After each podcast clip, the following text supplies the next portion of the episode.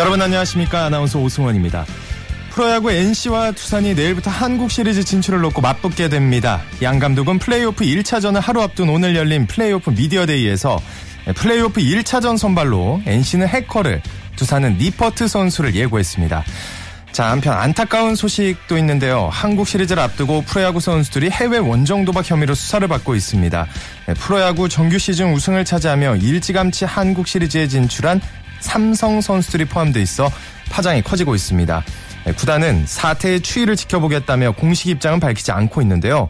자, 모쪼록 한 시즌의 마무리인 한국 시리즈의 열기에는 큰 타격을 주지 않았으면 좋겠습니다. 자, 토요일에 함께하는 스포츠 스포츠 먼저 국내외 축구 소식부터 살펴보겠습니다. 베스트 11의 손병하 기자와 함께합니다. 안녕하세요. 네, 안녕하세요. 네, 오늘부터 K리그 클래식 스플릿 라운드가 시작됐죠? 네, 이 지난 10월 4일 정규 라운드를 끝낸 K리그 클래식이 6팀씩 상하위로 나눈 스플릿 라운드를 시작했습니다. 네. 이 상위 스플릿에는 우승을 노리는 전북과 수원, 다음 시즌 AFC 챔피언스 리그 출전권을 노리는 포항, 성남, 서울 등 총 6팀이 들어갔고요. 하위 스플릿에는 강등권에 처한 대전과 부산, 그리고 아쉽게 상위 스플릿에 오르지 못한 인천과 전남 등 또 다른 6팀이 포진해 있습니다. 이 상위 스플릿과 하위 스플릿은 각각 5라운드로 진행돼 올 시즌 각 팀의 농사 성패를 결정하게 됩니다. 네, 먼저 리그 우승에 도전하고 있는 전북 얘기부터 해보겠습니다. 포항이 오늘 아주 제대로 찬물을 끼얹었어요. 네, 맞습니다. 이 전북 포항 때문에 여유롭던 1위 자리가 좀 위태롭게 됐습니다. 네. 오늘 오후 3시 전주 월드컵 경기장에서 열린 상위 스플릿 첫 경기에서 전북이 원정팀 포항에 0대1로 패했습니다. 이 0대0이던 경기 종료 직전 포항 신진호 선수에게 역습에 의한 결승골을 허용하고 전북이 무너졌는데요.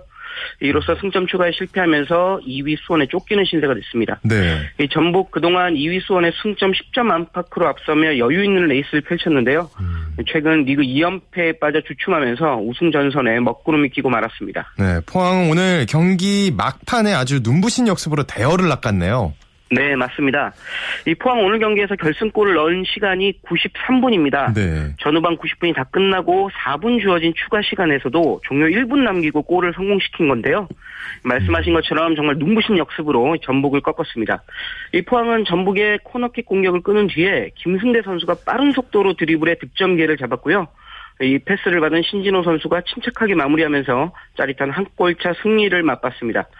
이 포항 그동안 전북의 강한 모습을 보였는데 오늘 경기에서도 천적임을 입증하면서 리그 막판 순위 싸움을 흥미롭게 만들었습니다. 네, 아주 그 흥미로운 시선이 내일로 향해집니다. 수원 경기. 수원이 내일 승리하면 전북과 승점 차이가 5점으로 주는 거죠? 네, 맞습니다. 이 수원 내일 오후 2시 제주와 홈이는 수원 월드컵 경기장에서 격돌합니다. 만약 내일 수원이 제주를 이긴다면 전북과 승점 차이가 5점으로 줄어듭니다. 네. 그러면 남은 4경기를 통해 역전 우승할 수 있는 발판을 마련하게 되는데요. 음. 반면 비기거나 지면 우승 가능성이 희박해져서 뭐 수원으로서는 꼭 이겨야 할 경기입니다. 뭐 물론 제주도 호락하게 물러날 생각은 없습니다. 이 음. 조성환 제주 감독은 절대 다른 팀의 희생양이 되지 않겠다 이렇게 다짐했는데 음. 내일 수원전에서 어떤 모습을 보일지 주목됩니다. 네. 자 한편 하위 스플릿에 속한 부산은 오늘 경기에서 패하면서 승강 플레이오프 진출이 확정됐네요. 네, 맞습니다. 이 명가 부산 축구의 추락이 좀 안타깝습니다. 네. 이 부산 오늘 오후 2시 아시아드 주경기장에서 열린 광주전에서 0대 1로 패했습니다. 이로써 부산은 잔여 경기에서 모두 이기더라도 최대 순위가 11위에 머물게 됐습니다. 음. 이 11위는 2부 리그인 K리그 챌린지 팀과 승강 플레이오프를 치러야 하는 순위인데요. 어쩌면 다음 시즌 강등이 될 수도 있는 그런 위험에 빠진 겁니다. 네. 이 부산 과거 조광래, 김주성 그리고 안정환 등 특급 스타를 많이 배출한 정말 명문 팀이었는데 음. 뭐 조금씩 추락하더니 어느새 2부 리그 강등이란 말 그대로 네. 지옥문 앞에 서게 돼서 음. 많은 축구 팬들의 안타까움을 사고 있습니다. 네. 자 이번에는 유럽 리그 얘기로 넘어가겠습니다. 토트넘에서 활약 중인 손흥민 선수 부상이 만만치 않은 것 같습니다. 오늘 토트넘 대 리버풀 경기 중인데 출전하지 않았죠? 네. 이 지난 여름 이적 시장을 통해 잉글랜드 프리미어리그 토트넘으로 이적한 손흥민 선수가 부상에 좀 시달리고 있습니다. 손흥민 선수 지난달 말 열린 맨체스터 시티전에서 발등 부상을 입었는데요. 네. 이 3주 가까이 됐지만 아직 회복하지 못한 것으로 드러났습니다. 음. 포체티노 토트넘 감독은 손흥민 선수의 부상 상태를 주시하고 있다면서 이 좋아지고는 있지만 경기 출전에는 아직 시간이 필요하다. 뭐 이런 의견을 피력한 바 있습니다. 네. 뭐 현재 예상대로라면 11월 정도가 돼야 경기에 나설 수 있을 것으로 보이는데요. 늦으면 11월 중순 혹은 말까지도 좀 기다려봐야 할 것 같습니다. 네, 지금 토트넘과 리버풀이 게임을 치르고 있는데 오늘 리버풀 클롭 감독의 데뷔전이잖아요. 경기력 어떤가요? 토트넘의 경기력이요? 네, 오늘 리버풀은 클롭 감독의 데뷔전이고요. 네. 이 토트넘은 손흥민 선수가 결장한 채 치르는 그런 경기인데요. 네. 이 토트넘보다는 리버풀이 좀 더 좋은 모습을 보이고 있습니다. 음. 현재 전반전 40분이 진행 중인데요. 경기 주도권을 리버풀이 잡고 토트넘을 좀 몰아붙이고 있습니다. 음. 토트넘 오늘 경기에서 손흥민 선수 대신 샤들리 선수가 선발 출장했는데 이 선수가 전반 10분 만에 또 부상으로 교체 아웃되면서 더욱 어려운 경기를 펼치고 있습니다. 반면 리버풀은 클롭 감독의 데뷔전이어서 그런지 선수들이 의욕적으로 경기에 임하면서 토트넘을 좀 힘들게 만들고 있습니다. 네. 자, 오늘 새벽에는 독일 분데스리가 클롭 감독의 전 소속팀이었죠. 어, 그 팀에서 뛰고 있는 박주호 선수가 오랜만에 선발 출장해서 팀의 승리를 이끌었죠. 네, 맞습니다. 이 독일 분데스리가 도르트문트로 이적한 박주호 선수가 리그 경기 선발 출장에 풀타임을 소화했습니다. 우리 시간으로 오늘 새벽 도르트문트와 마인츠의 분데스리가 9라운드가 열렸는데요. 박주호 선수가 활약한 도르트문트가 2대 0으로 승리하며 웃었습니다. 이 박주호 선수 오늘 경기에서 왼쪽 측면 수비수로 선발 출장했는데 안정적인 경기력을 선보이면서 이 도르트문트에 큰 힘을 보탰습니다. 네. 공교롭게 마인츠는 박주호 선수가 이적하기 전에 뛰던 팀이었는데요. 음. 박주호 선수 오늘 의도치 않게 친정팀에 비수를 꽂은 셈이 되고 말았습니다. 그렇군요. 자, 또 독일에서 뛰고 있는 다른 우리 선수들 오늘 밤 리그 경기에 출전할 예정이라고요? 네. 이 구자철, 김진수 등 독일에서 뛰고 있는 우리 선수들 오늘 밤 10시 30분에 나란히 선발 출장할 것으로 보입니다. 먼저 구자철, 지동원 그리고 홍정호 선수가 속하는 아우크스부르크는 오늘 밤 10시 30분 승격팀인 다름슈타트와 리그 9라운드를 치릅니다. 이 세 선수 모두 최근 우리 축구 국가대표팀에 소집돼 좋은 모습을 보이고 돌아갔는데요. 이 아우크스부르크에서도 그 기세를 이을 수 있을지 주목됩니다. 호펜하임에서 뛰고 있는 김진수 선수도 오늘 밤 출격이 유력합니다. 네. 호펜하임은 볼프스부르크와 경기하는데 이 강팀을 상대로 김진수 선수가 어떤 경기력을 발휘할지 기대를 모으고 있습니다. 이 경기도 오늘 밤 10시 30분에 시작합니다. 네, 아주 기대를 갖고 기다려보도록 하겠습니다. 오늘 소식 고맙습니다. 네, 고맙습니다. 네, 지금까지 국내외 축구 소식 베스트 11의 손병하 기자와 정리해드렸습니다. 자, 이어서 프로농구 소식 살펴봅니다. 월간 루키 조현일 기자와 함께합니다. 안녕하세요. 네, 안녕하십니까. 네, 전자랜드가 SK를 큰 점수차로 물리치고 5연패 위기에서 벗어났네요. 네, 아, 전자랜드가 SK를 잡고 최근 부진에서 탈출했습니다. 아, 인천 전자랜드는 홈에서 열린 프로농구 서울 SK와의 2라운드 경기에서 77대 50으로 대승했습니다. 아, 이로써 전자랜드는 4연패에서 탈출하면서 어, 중상위권 진입을 노릴 수 있게 됐고요. 아, 패한 SK는 또다시 연승에 실패하면서 아, 직전 경기의 승리의 기운을 이어가지 못했습니다. 네, SK가 오늘 조금은 부끄러운 기록들을 세웠다고요? 네, SK가 오늘 공격 정말 풀리지 않았는데요. 음, 프로농구 정규리그 전반 팀 최소 득점 동률 기록에 불명예를 뒤집어 썼습니다. 어, 아, SK는 전자랜드를 맞아서 2쿼터까지 15대 39로 뒤졌는데요. 이 15득점은 1997년에 출범한 프로농구에서 어, 팀 최소 득점 어, 동률 기록입니다. 네. 뭐 종전에는 2009년 12월 1일에 역시 SK가 이 안양 KTNG 지금 이 KGC 인상공사죠. 네. 아, 이 팀을 상대로 15점에 그친 사례가 있는데 당시 전반 점수는 15대 32였습니다. 그렇군요. 자, 주전 선수들이 부상으로 빠져서 경기 시작 전만 하더라도 전자랜드가 좀 열세지 않을까 하는 생각을 했는데 다른 선수들이 골밑을 잘 지켜줬어요. 그렇죠. 전자랜드는 이 팀의 원투펀치인 정영삼 그리고 안드레 스미스의 부상으로 큰 위기를 맞았습니다. 아, 하지만 쉽게 물러서지 않았는데요. 한 발 더 뛰는 활동량을 앞세워서 SK를 잡아냈습니다. 아, 직전 경기에서 37득점을 올린 알파 뱅그라가 11점을 기록을 했고요. 네. 또 정효근과 박성진 선수가 각각 10득점했습니다. 아, 특히 이 빅맨인 정효근 선수는 경기 도중에 왼손 덩크 또 더블 클러치를 터뜨리면서 공중을 지배했는데 예, 골밑의 열세를 잘 극복하면서 오늘 경기 승리에 최대 수훈갑이 됐습니다. 그렇군요. 자, SK 사이먼 선수가 원래도 약간 부상이 있었지만 경기 시작한 지 1분 만에 허리 통증 호소하면서 물러나는데 상, 컨디션 어떤가요? 어, SK가 이 오늘 외국인 선수 데이비드 사이먼 선수가 허리 통증 때문에 경기 시작 1분 만에 벤치로 물러났습니다. 네. 여기에 또 다른 외국인 선수인 이 드워릭 스펜서마저 상대와 부딪히면서 허리에 통증을 호소했는데 음, 아, 3쿼터 들어서 SK 문경은 감독이 사이먼을 다시 투입했지만 음, 얼마 못 가서 다시 물러나고 말았습니다. 네. 아, 뭐 근육이 좀 놀란 상태라고 하는데 사실 이 농구 선수에게 허리는 굉장히 민감한 부위잖아요. 그렇죠. 네, 조금 더 경과를 지켜봐야 될 것 같습니다. 그렇군요. 자, 또 KGC 인삼공사는 동부를 꺾고 6연승을 거뒀네요. 네, KGC 인삼공사의 기세가 매섭습니다. 네. 아, 안양 KGC 인삼공사는 안방에서 열린 원주 동부와의 정글리그 홈 맞대결에서 86대 70으로 이겼습니다. 아, 이정현 그리고 강병현 선수가 외곽에서 힘을 보태면서 아, KGC 지난 5경기에서 4승을 거두는 가파른 상승세를 탔습니다. 네. 어, 오늘의 승부처는 어디였나요? 아, 3쿼터가 아니었나 싶은데요.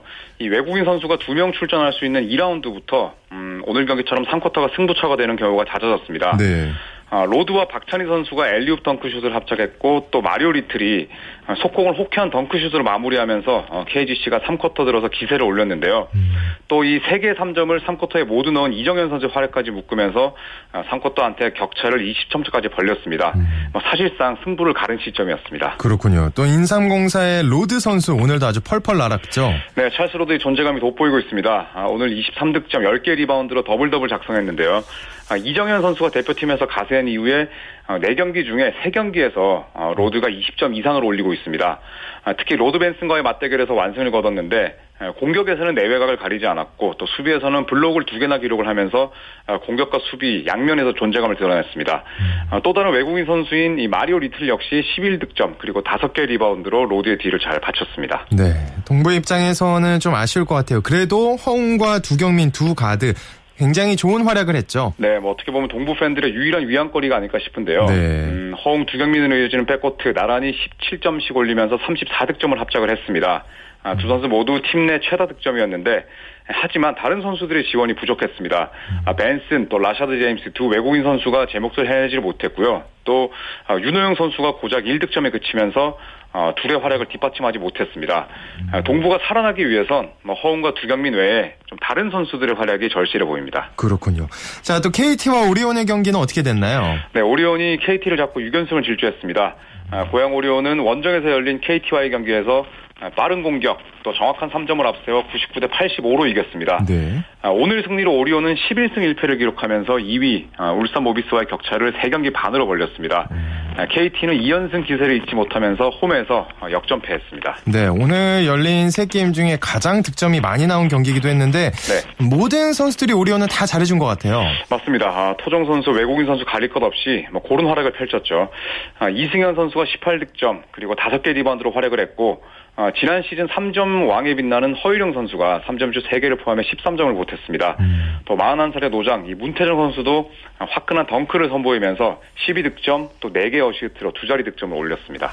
아주 막강 화력이라고도 말할 수 있을 것 같은데 특히 헤인즈와 잭슨 선수의 활약이 아주 돋보였죠. 네, 오리온의 두 명의 외국인 선수가 39득점 오늘 경기 합작을 했는데요. 음, 헤인즈는 26득점 그리고 7개 리바운드 어시스트 5개 또 잭슨은 13득점에 어시스트 5개로 존재감을 드러냈습니다. 네. 뭐 꾸준히 늘 제 몫을 해내는 헤인즈와 또 어느 순간부터 조급함을 버리면서 이 제 위력을 찾아가고 있는 잭슨 선수가 또 고루 활약을 하면서 오리온의 최근 상승세를 이끌고 있습니다. 네. 어, 오리온은 특히나 외곽 슛이 아주 잘 터지는 것 같더라고요. 네, 특히 3쿼터에만 음, 오리온이 3점을 5개를 터뜨렸는데요. 어. 뭐 오늘 경기에서 모두 11개의 3점을 림에 꽂았습니다.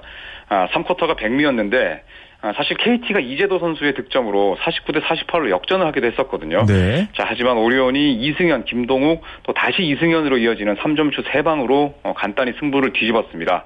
뭐 이후에 어, 오리온이 경기 템포를 주도하면서 크게 달아났는데요. 오늘 오리온은 3점 21개를 던져서 11개를 넣었고 또 성공률은 52.4%에 달했습니다. 네. KT 입장에서는 좀 지긴 했지만 그래도 비교적 좋은 경기를 보여준 게 아닌가 싶어요. 그렇죠. 이 3쿼터 한때 에, 앞서갈 정도로 KT가 홈에서 아주 기분 좋게 출발을 했는데 역시 이 오리온의 이 파산 공세를 막아내지 못했습니다. 하지만 뭐 이재도 선수가 여전히 제 몫을 해냈고 또 경기 도중에 무릎을 다친 것으로 보였던 박철호 선수가 아, 또 멀쩡하게 복귀를 하면서 음. 그래도 어, 다음 경기에 대한 희망을 주기에는 충분한 그런 경기를 선보였습니다. 네. 알겠습니다. 오늘 소식 여기까지 듣겠습니다. 고맙습니다. 네, 감사합니다. 네, 지금까지 프로농구 소식 월간 루키의 조현일 기자와 함께 했습니다.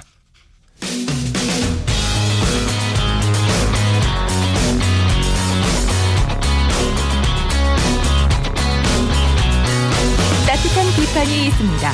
냉철한 분석이 있습니다. 스포츠 스포츠 이어서 프로 배구 소식 살펴보겠습니다. 아, 마이데일리의 강산 기자와 함께합니다. 안녕하세요. 오랜만입니다. 네, 안녕하세요. 오래간만에 뵙습니다. 네, 오늘 남녀 각각 한 경기씩 열렸는데요. 대한항공이 현대캐피탈을 꺾고 개막 3연승을 거뒀네요. 네, 남자부부터 살펴보죠. 네. 대한항공의 상승세가 정말 무섭습니다. 오늘 인천 계양체육관에서 열린 현대캐피탈과의 경기에서 세트 스코어 3대 0 완승을 거뒀습니다. 음, 강력한 우승 후보라고 불리는데 세 경기 모두 한 세트도 내주지 않았습니다. 네, 오늘 대한항공은 3경기에서 단 한 세트도 내주지 않는 완벽한 경기력으로 전승을 기록했는데요. 네. 출발이 어느 때보다 좋습니다. 정말 우승 후보답게 톱니바퀴가 잘 맞아 돌아가고 있는데요. 오늘은 매 세트 2점 차이의 접전을 벌였는데 고비에서 치고 올라가는 힘이 정말 돋보였습니다. 네. 어, 정말 대단하다고 생각되는 점 중에 하나가 외국인 선수에게 오늘 의존하지, 전혀 의존하지 않았다는 점이에요. 그렇죠. 오늘 대한항공의 승리는 산체스 없이 해냈다는 점에서 의미가 큽니다. 네. 산체스는 고질적인 허리 통증을 안고 있는데요. 오늘은 근육통이 심해서 경기에 나서지 않았거든요. 음. 국내 선수들의 활약을 보면 오늘 산체스가 빠졌지만 한 선수의 토스와 토종 공격수들이 완벽한 하모니를 이루었습니다. 네. 좌우쌍포 신영수가 15득점, 김항민이 14득점으로 맹활약했고요. 23세 이하 대표 출신 정지석이 13득점, 김철웅이 11득점을 올렸습니다. 정말 골고루 점유율을 가져가면서 완벽한 승리를 이끌어냈죠. 네. 자, 이번에는 여자 프로배구 소식 살펴보겠습니다. IBK 기업은행이 흥국생명을 꺾고 리그 첫 승을 거뒀네요. 네, 남자부에 이어 열린 여자부 경기에서는 디펜딩 챔피언 IBK 기업은행이 흥국생명을 3대 0으로 완파하고 시즌 첫 승을 거뒀습니다. 지난 12일 GS 칼텍스와의 홈 개막전 0대 3 완패 아쉬움을 씻어낸 완벽한 경기력이었습니다. 데스티니가 빠졌는데 맥마혼과 김희진 선수가 아주 훌륭하게 메워줬다고요. 네, 지난 시즌 IBK 기업은행은 외국인 선수 데스티니 후커의 역할이 절대적이었습니다. 올해는 트라이아웃을 통해 외국인 선수를 선발했기 때문에 전체적으로 하향 평준화된 부분이 없잖아 있는데요. 음. 하지만 맥마혼과 김희진이 조화를 이루면서 흥국생명을 무찔렀습니다. 맥마혼은 19득점, 공격 성공률 44%, 김희진은 14득점에 36.6%의 활약으로 공격을 이끌었습니다. 근데 맥마운 선수가 개막전이 끝나고 펑펑 울었다고 하는데 이유가 뭐죠? 네, 맥마운 선수는 데뷔 전인 지난 12일 GS 칼텍스전이 끝나고 아쉬움의 눈물을 쏟았다고 합니다. 음. 그날 맥마호는 15점을 올렸지만 공격 성공률이 33%에 그쳤고요. 특히 범실을 8개나 저질렀습니다. 팀에 도움이 되지 못해 속상한 마음에 그야말로 대성통곡했다는 후문인데요. 네. 하지만 오늘 경기 맹활약으로 아쉬움을 충분히 씻어낸 것 같습니다. 야 그렇군요.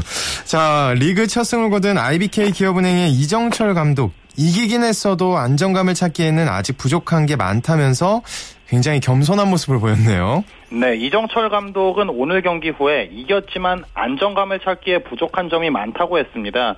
외국인 선수의 하향 평준화로 그만큼 생각할 부분이 많아졌습니다. 사실 이게 이정철 감독뿐만 아니라 다른 팀 감독들도 마찬가지인데요. 네. 이정철 감독은 팀 운영에서 생각하지 못한 부분들이 나오고 있어서 더 개선을 해야 하고 맥마호는 순간적인 판단력을 보완해야 한다고 말했습니다. 아무래도 올 시즌 여자부 판도가 풀세트 경기가 많아질 것이라는 예상이 있는데요. 네. 그만큼 팀들의 격차가 줄었고요. 외국인 선수의 격차도 줄었기 때문에 어느 때보다 흥미로운 판도가 이어질 것으로 보입니다. 네, 이런 기회에 좀 한국 스타 배구 선수들이 더 많이 실력을 좀 보여줬으면 좋겠습니다.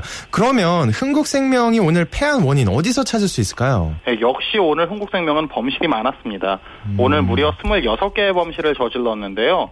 IBK 기업은행보다 9개가 많은 수치였습니다. 흥국생명은 오늘 1세트와 3세트에서 잘 싸우고도 23대 25로 세트를 내준 게 결정적인 페인이었거든요. 네, 1세트와 3세트에서 나온 결정적인 범실들이 정말 뼈아프게 다가왔죠. 그렇군요. 자, 내일 프로배구 V리그 하- 남자부 한 경기만 열리는데 관전 포인트 짚어주시죠. 네, 내일은 구미에서 KB손해보험과 우리카드가 맞붙습니다. 두 팀 모두 올 시즌 승리가 없는데요. 시즌 첫 승을 위한 맞- 경쟁이 굉장히 치열할 것으로 보이고요. 네. KB손해보험은 세터 권영민, 우리카드는 김광국과 다른 공격수들의 손발이 어느 정도 맞아 들어가느냐가 좀 관건이라고 볼 수가 있겠고요. 또 우리카드는 외국인 선수 군다스가 어느 정도로 컨디션을 끌어올리느냐 음. 이 부분이 내일 경기의 체크 포인트가 되겠죠. 네, 알겠습니다. 오늘 소식 여기까지 듣겠습니다. 고맙습니다. 네, 감사합니다. 네, 지금까지 프로 배구 소식 마이데일리의 강산 기자와 함께 했습니다. 자, 이어서 한 주간의 해외 스포츠 소식 정리합니다. 월드 스포츠. 오늘 연합뉴스 영문뉴스부의 유지호 기자와 함께 합니다. 안녕하세요. 네, 안녕하십니까. 네, US 오픈 테니스 대회 중 라커에서 미끄러져서 머리를 다친 유지니 부샤드 대회 조직위원회를 제소했다고요. 네, 부샤드가 지난 9월 US 오픈 대회 중에 뇌진탕을 입었는데요. 어, 이에 대한 책임을 묻고자 대회를 주관했던 미국 테니스 협회 USTA를 제소했습니다. 음. 어, 미국 언론에 따르면 부샤드는 뇌진탕 후유증 탓에 US 오픈 이후 여러 대회에 출전하지 못했고요. 어, 그 때문에 세계 랭킹 하락과 함께 경제적인 손실을 봤다고 주장하고 있습니다. 네. 이 소장을 지난 수요일 뉴욕 브루클린의 연방지방법원에 제출했고요. 어, 지난 9월 4일 이 부샤드 선수가 혼합복식 경기를 마치고 여성 라컨의 물리치료실에 들어가다가 미끄러져서 바닥 타일에 머리를 찧었습니다. 아이고. 어, 그의 변호인은 이 라커를 안전하게, 안전하고 쾌적하게 유지하지 못한 USDA의 태만과 부주의 또 고의 때문에 선수가 다쳤다고 주장하고 나섰고요. 네. 또 이 선수가 금전 배상도 원하는 것으로 알려졌습니다. 어, 부샤드 선수 이 부상으로 US 오픈 일단 기권을 했었고요. 또 이후 투어 대회 차이나 오픈과 일본 오픈에도 나서지 못했습니다. 음. 어, US 오픈 직전 발표된 세계 랭킹에서 25위였는데요. 이후에 대회 나서지 못하면서 순위가 39위까지 떨어졌습니다. 그렇군요. 자, 또 여섯 번 메이저 골프 대회에서 우승한 리 트레비노와 미국 골프 투어 최초의 흑인 선수였던 찰리 시포드가 PGA 명예의 전당 회원이 됐다고요? 네, 미국 프로골프협회 PGA는 리 트레비노와 시포드 또 페인 스튜어트 등 7명을 명예전당 회원 명단에 올렸습니다. 어, 트레비노는 1968년과 1971년 US 오픈, 또 71년, 72년에 브리티시 오픈을 연달아 제패했고요. 또 74년과 84년에 PGA, PGA 챔피언십에서 우승을 했습니다. 음. 한편 시포드 선수 PGA 투어 최초의 흑인 선수로 기록이 됐고요. 이 투어에서는 2승을 올렸습니다. 이 밖에 페인 스튜어트는 91년과 99년 US 오픈을 우승했고요. 또 89년엔 PGA 챔피언십에서 우승을 했는데요. 어, 99년 US 오픈 이후 몇 달 뒤 비행기 사고로 세상을 아, 떠났습니다. 네. 어, 평소 사회공헌 활동을 많이 한 이 스튜어트 이름을 따서 페인 스튜어트 상이 2000년부터 매년 이 선수들에게 주어지고 있습니다. 자, 미국 스키 영웅 보디 밀러가 2018 평창 동계올림픽에 나오지 않을 것이라는 소식이 들어와 있네요. 네, 이 보디 밀러는 지난 16일 AP통신과 인터뷰에서 예, 올해는 월드컵 대회도 건너뛰고 가족들과 더 많은 시간을 보낼 예정이라고 말했습니다. 어, 밀러 선수 하면 미국 스키의 살아있는 전설이라고 할 수 있겠는데요. 어, 2010년 밴쿠버 동계올림픽 알파인 스키 남자 복합 금메달 땄었고요. 2002년 솔트레이크 시티 대회 또 2014년 소치 올림픽에도 출전해서 올림픽에서는 금메달 1개, 은메달 3개, 동메달 2개를 땄습니다. 음. 하지만 이 선수 올해 만 38살인데요. 네. 어, 지난해 11월 추간판 디스크 수술을 받았고 3개월 만에 복귀했지만 어, 그 복귀하고 나서는 오른쪽 햄스트링을 다치는 등 최근에 또 부상을 달고 이 선수 생활을 하고 있습니다. 네. 어, 밀러는 지금 당장 스키를 타는 데 문제는 없지만 2018년 올림픽에는 나가기는 어려울 것 같다고 말을 했습니다. 네, 아쉽네요. 자, 또 F1 최고의 드라이버 루이스 해밀턴이 블라디미르 푸틴 러시아 대통령과 관련한 논란을 직접 해명했다고요. 네, 이 최근 논란이 된 장면이 한 가지 있었는데요. 어, 음. 러시아 소치에서 열린 올 시즌 15번째 F1 그랑프리 시상식에서 나왔습니다. 음. 해밀턴이 이 대회에서 우승을 했는데요. 네. 어, 푸틴 대통령이 직접 시상식을 찾아 축하를 해줬습니다. 이 대통령과 악수를 한 뒤에 해밀턴은 이 푸틴 대통령이 밖으로 나가자 샴페인을 사방에 뿌리기 시작했는데요. 네. 이 순간을 촬영했던 사진 몇 장이 해밀턴이 푸틴, 대, 푸틴 대통령의 등을 향해 샴페인을 뿌렸다. 이런 제목으로 사진이 아. 나갔습니다. 어, 이를 두고 해밀턴이 또 일국의 대통령에게 무례한 행동을 했다. 이런 비난까지 있었는데요. 음. 어, 이를 두고 해밀턴은 자신은 푸틴 대통령에게 샴페인을 뿌리지 않았다. 이렇게 직접 해명을 했고요. 또 네. 이번 일과 관련한 논란은 더 커지지 않았으면 좋겠다고 했습니다. 음. 어, 이 선수 지난 4월 중국 상하이 대회에서 우승한 뒤에도 약간 논란이 있었는데요. 당시에는 현지 여성 도우미 얼굴에 샴페인을 뿌렸다가 아, 비난을 받기도 했습니다. 설마 그랬겠어 했는데 이게 두 번째라는 얘기 들으니까 약간 의심도 돼. 네, 어쨌든 타이밍이 아주 중요한 것 같습니다. 자, 스웨덴 축구 영웅 질라탄 이브라이모비치가 가수로도 인정을 받았다고요? 네, 이브라이모비치가 자신의 SNS, SNS에 이 자신이 직접 부른 스웨덴 국가의 스트리밍 횟수가 300만 건을 넘었다고 소개했습니다. 오. 그러면서 이 골드 레코드 어워드를 받았다고 사진을 올렸는데요. 네. 어, 스웨덴 국가 역대 최고 스트리밍 횟수라고 알려졌는데 이 그러면서 자신이 직접 황금색 액자를 든 사진까지 올렸습니다. 음. 어, 이브라이모비치는 지난해 광고의 일환으로 스웨덴 국가 이 피처링에 참여를 했는데요. 이 스웨덴 국가의 선율을 흐르면서 이브라, 아, 이브라이모비치가 차분한 목소리로 약간 래퍼처럼 가사를 읊는 곡, 곡이었는데 이 스트리밍 횟수가 300만 건이 넘었다고 했습니다. 이야, 대단합니다. 얼마 전 인터뷰에서는 본인은 와인 같은 사람이다. 갈수록 실력이 늘고 있다. 이런 말 한 것도 들었는데 어쨌든 이런 모습들이 참 보통 축구 선수는 아닌 것 같다는 생각이 또 듭니다. 또 피파가 쿠웨이트 축구협회에 자격 정지 징계를 내렸다는데 이건 무슨 얘기인가요? 네, 피파가 스위스 취리히에서 지난 아, 토, 오늘이죠 토요일 네. 오전 이 집행위원회를 열고요. 쿠웨이트 축구협회와 그에 속한 클럽들이 독립적으로 활성, 활동할 수 있을 때까지 축구협회의 자격을 정지한다고 발표를 했습니다. 음. 어, 이번 징계는 쿠웨이트의 체육 관련 법률이 정부의 체육단체 행정 개입을 가능하도록 방향으로 가능하도록 하는 방향으로 개정되기 때문인데요. 네네. 어, 피파가 앞서 10월 15일까지 이 법률 개정에 대한 해결책을 제시할 것을 요구했는데 이 시한을 넘기자 곧바로 징계가 효력을 발휘했습니다. 음. 이번 징계로 쿠웨이트는 국제대회 출전이 불가능해졌고요. 이 피파 주관 프로그램에도 참가할 수가 없는데요. 당장 2018년 러시아 월드컵 아시아 지역 2차 예선 이 일정에도 차질이 생기게 됐습니다. 네. 어, 우리나라 같은 지주에 속해 있는 쿠웨이트죠. 어, 징계가 계속될 경우에는 월드컵 예전에 나올 수 없는데요. 음. 현재 우리나라에 이어서 이조 2위를 달리고 있는 쿠웨이트입니다. 네, 어떤 결과가 나올지 계속 지켜봐야겠습니다. 오늘 소식 고맙습니다. 네, 감사합니다. 네, 지금까지 월드 스포츠 연합뉴스 영문뉴스부의 유지호 기자와 함께했습니다. 쳤다 하면 홈런이고 슛 골이고 각본 없는 한편의 드라마 그것이 바로 그것이 바로 손에 잡힌 우승 트로피 목에 걸린 그 배달 너와 내가 하나 되는 그것이 바로 그것이 바로 그것이 바로 꿈꾸던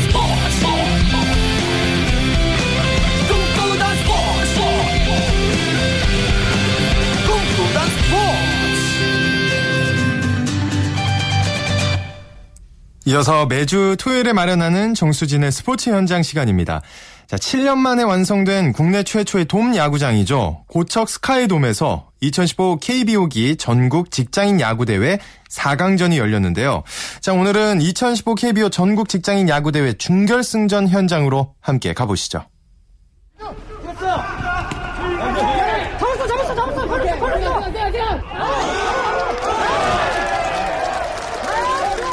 네, 제가 지금 나와 있는 곳은요, 국내 첫 돔 야구장인 고척 스카이돔입니다.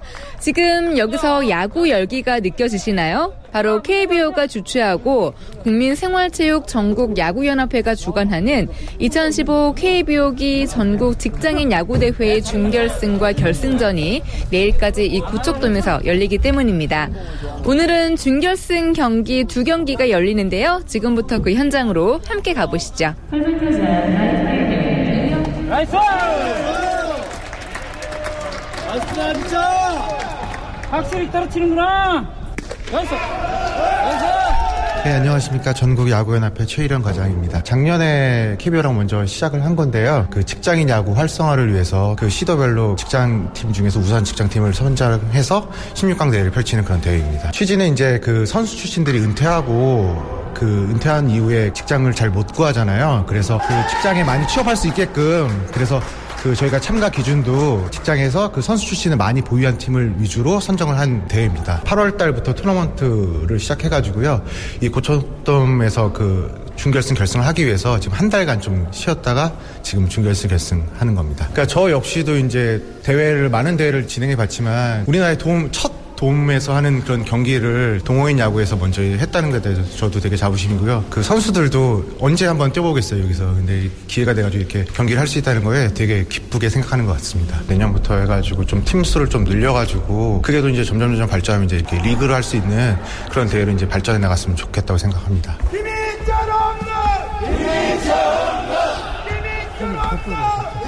아,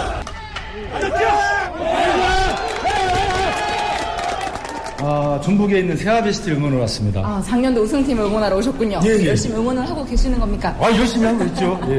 야구장, 동구장이고. 온화하다는 그런 느낌 있잖아요. 직장인 야구대를 했다는 게 참 개인적으로 너무 좋아요. 세아와 베스트를 응원하고 있습니다. 네. 정말 그 야구를 사랑하는 한 사람으로서 정말 좋습니다, 오늘. 우리나라 최초고 또 뭐 항시 야구를 즐길 수 있다는 게 좋은 것 같습니다. 동네 사람들 운동하다가 아. 야구 한다 하는 거 보고 들어왔어요. 네. 서로 직장 생활 하면서 체력도 다지기도 하고 경기하는 거 좋죠 뭐. 오늘 이 경기를 동구장에서 지금 보고 계시는 거잖아요. 예, 예. 그래서 동구장이라는 거는 우리나라 최초기 때문에 여름에 비가 오면 야구 못 하지 않습니까? 음, 그런 걸 대비해서 주민들이나 야구를 좋아하는 분들이 또 많이 볼 것 같아요. 대전 도시개발공사 응원 왔습니다. 타격이 화끈한 팀이기 때문에 이길 거라고 믿고 있습니다. 스카이돔이라는 구장에 처음 와봤는데 제가 소리를 쳤을 때도 목소리가 많이 울리고 제그 응원 소리가 같이 좀 융화될 수 있으니까 훨씬 좋은 것 같습니다. 저도 이제 사회인 야구를 하고 있기 때문에 동구장이 좀 활성화되고 많은 곳에 여러 군데 생겼으면 하는 바람이 있습니다. 여기 하나 보여줘라.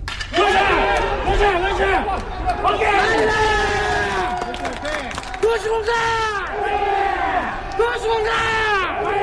자, 내일 결승전에서 만날 두 팀이 결정됐습니다. 두 팀 모두 지난해 우승팀과 준우승팀을 누르고 결승에 올랐는데요.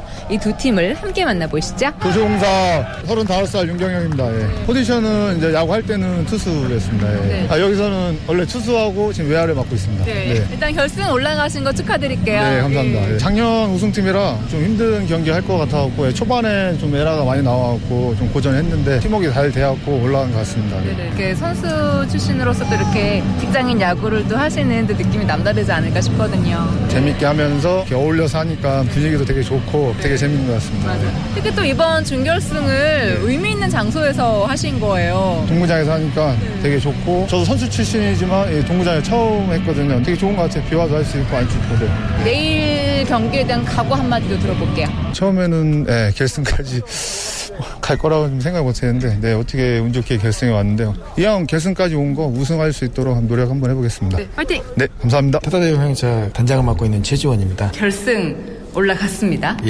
네. 어려울 줄 알았는데 처음에 그래도 상대팀이 좀 에라도 오고 좀 실수도 하고 아무래도 동구장이니까 사회냐고도 하니까 많이 좀 실수를 해서 저희가 좀 운이 좋게 좀 잘 풀려서 된 것 같아요. 제가 단장이지만 감독하고 같이 팀원들한테 얘기할 때 처음 고척돔에서 하니까 분명히 들뜰 것이다. 좀 가라앉히자 가라앉히자 자꾸 그걸 주문 많이 했어요. 일단은 저희가 어렵게 이렇게 결승까지 올라왔는데 꼭 우승을 해서 군산야구가 아무래도 옛날 역전의 여명수 그런 정신력 정신력 싸움인 것 같아요 내일은요. 대망의 결승전은 내일 오전 10시에 이 고척돔에서 진행이 됩니다.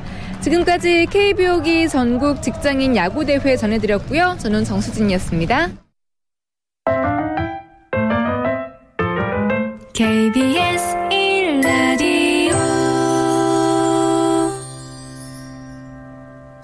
스포츠 세계의 라이벌을 집중 조명하는 시간, 스포츠 라이벌의 세계 시간입니다. 매주 토요일에 만나고 있는데요. 한겨레 신문의 김동훈 기자와 함께합니다. 안녕하세요. 예, 안녕하세요. 오늘 어떤 라이벌인가요? 프로농구가 개막한 지 한 달 가량 지났는데요. 네. 이 국가대표에 차출됐던 선수들이 이제 속속, 소속팀에 복귀하면서, 어, 순위 경쟁이 좀 본격화하고 있거든요. 음. 그래서 오늘은 프로농구 선수 가운데 같은 팀에서 우정의 경쟁을 펼치고 있는 이 동갑내기 라이벌이 있거든요. 네. 안양 KGC 인삼공사의 이정현 선수와 박찬희 선수. 어. 이두 선수를 이번 주와 다음 주 두 번에 걸쳐서 소개해드리겠습니다. 라이벌인데 같은 팀. 예. 저, 잘 이런 적이 있었나 싶기도 한데 이- 어쨌든 두 선수가 프로농구 신인 드래프트에서도 1, 2순위였다면서요. 예, 그렇습니다.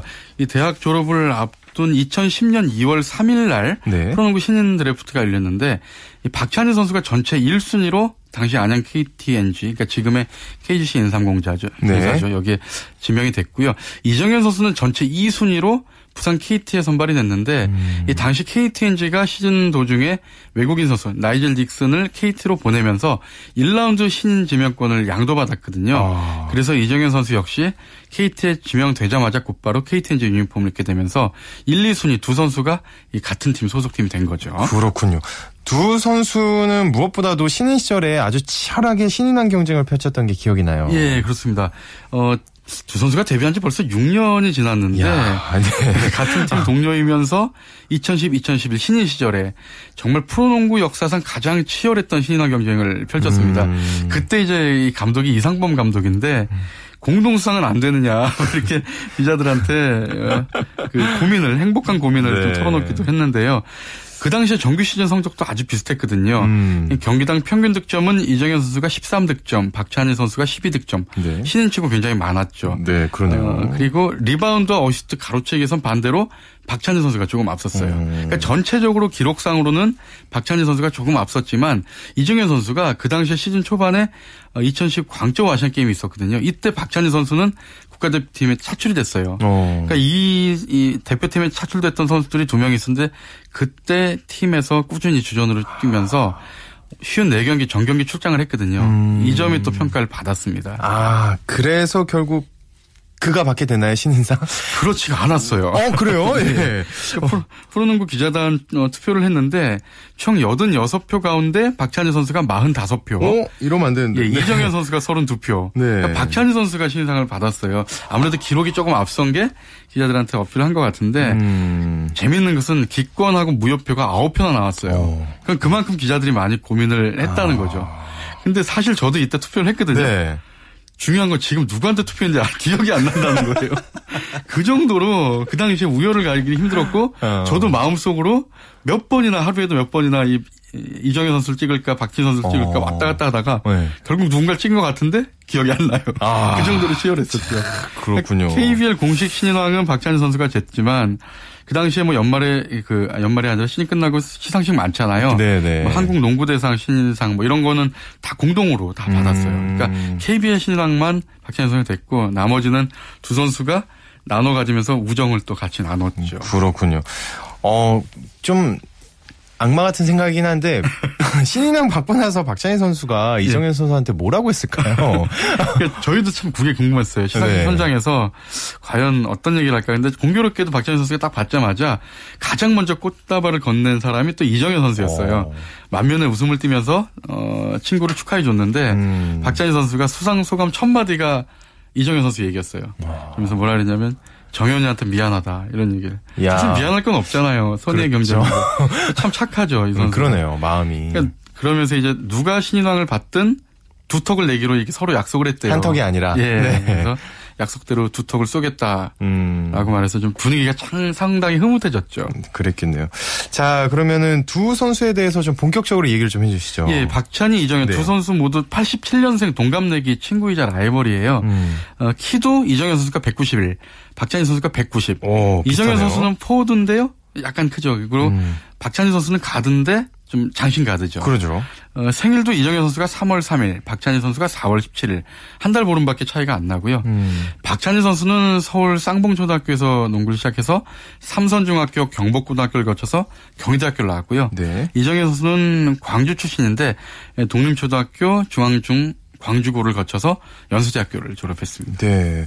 자, 고교 시절에는 어땠을까요? 누가 더 주목을 받았죠? 예, 박찬희 선수가 경복고 시절에 고교 랭킹 1위였어요. 상당히 어. 주목을 받았고 네. 어, 대학팀의 스카우트 표적이 됐는데 아무래도 장신 포인트가라는 점이 매력적이었죠. 음. 여기에다 경기 운영 능- 능력도 뛰어나고 패스, 뭐 볼 핸들링 음. 굉장히 감각적이었고요.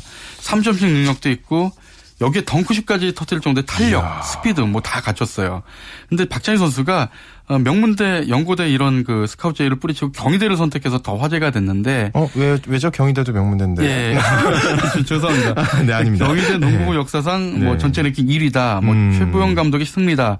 이런 얘기가 나돌았는데 이 박찬희 선수는 대학 1학년 때부터 주전을 뛸 수 있는 팀 그리고 음. 최부영 감독의 지도력 이걸 보고 경희대를 선택했다고 했고요. 네. 마침내 대학 3학년 때 경희대를 40년만 대학농구 정상으로 이끌면서 또 빛을 봤었죠. 네. 자, 이 라이벌 또 이정현 선수에 대한 얘기는 다음 주에 계속 이어가도록 하겠습니다. 오늘 얘기 고맙습니다. 네, 감사합니다. 네, 스포츠 스포츠 저희가 오늘 준비한 소식 여기까지입니다. 내일 재미있는 소식으로 찾아오겠습니다. 스포츠 스포츠. The sun goes down in front of me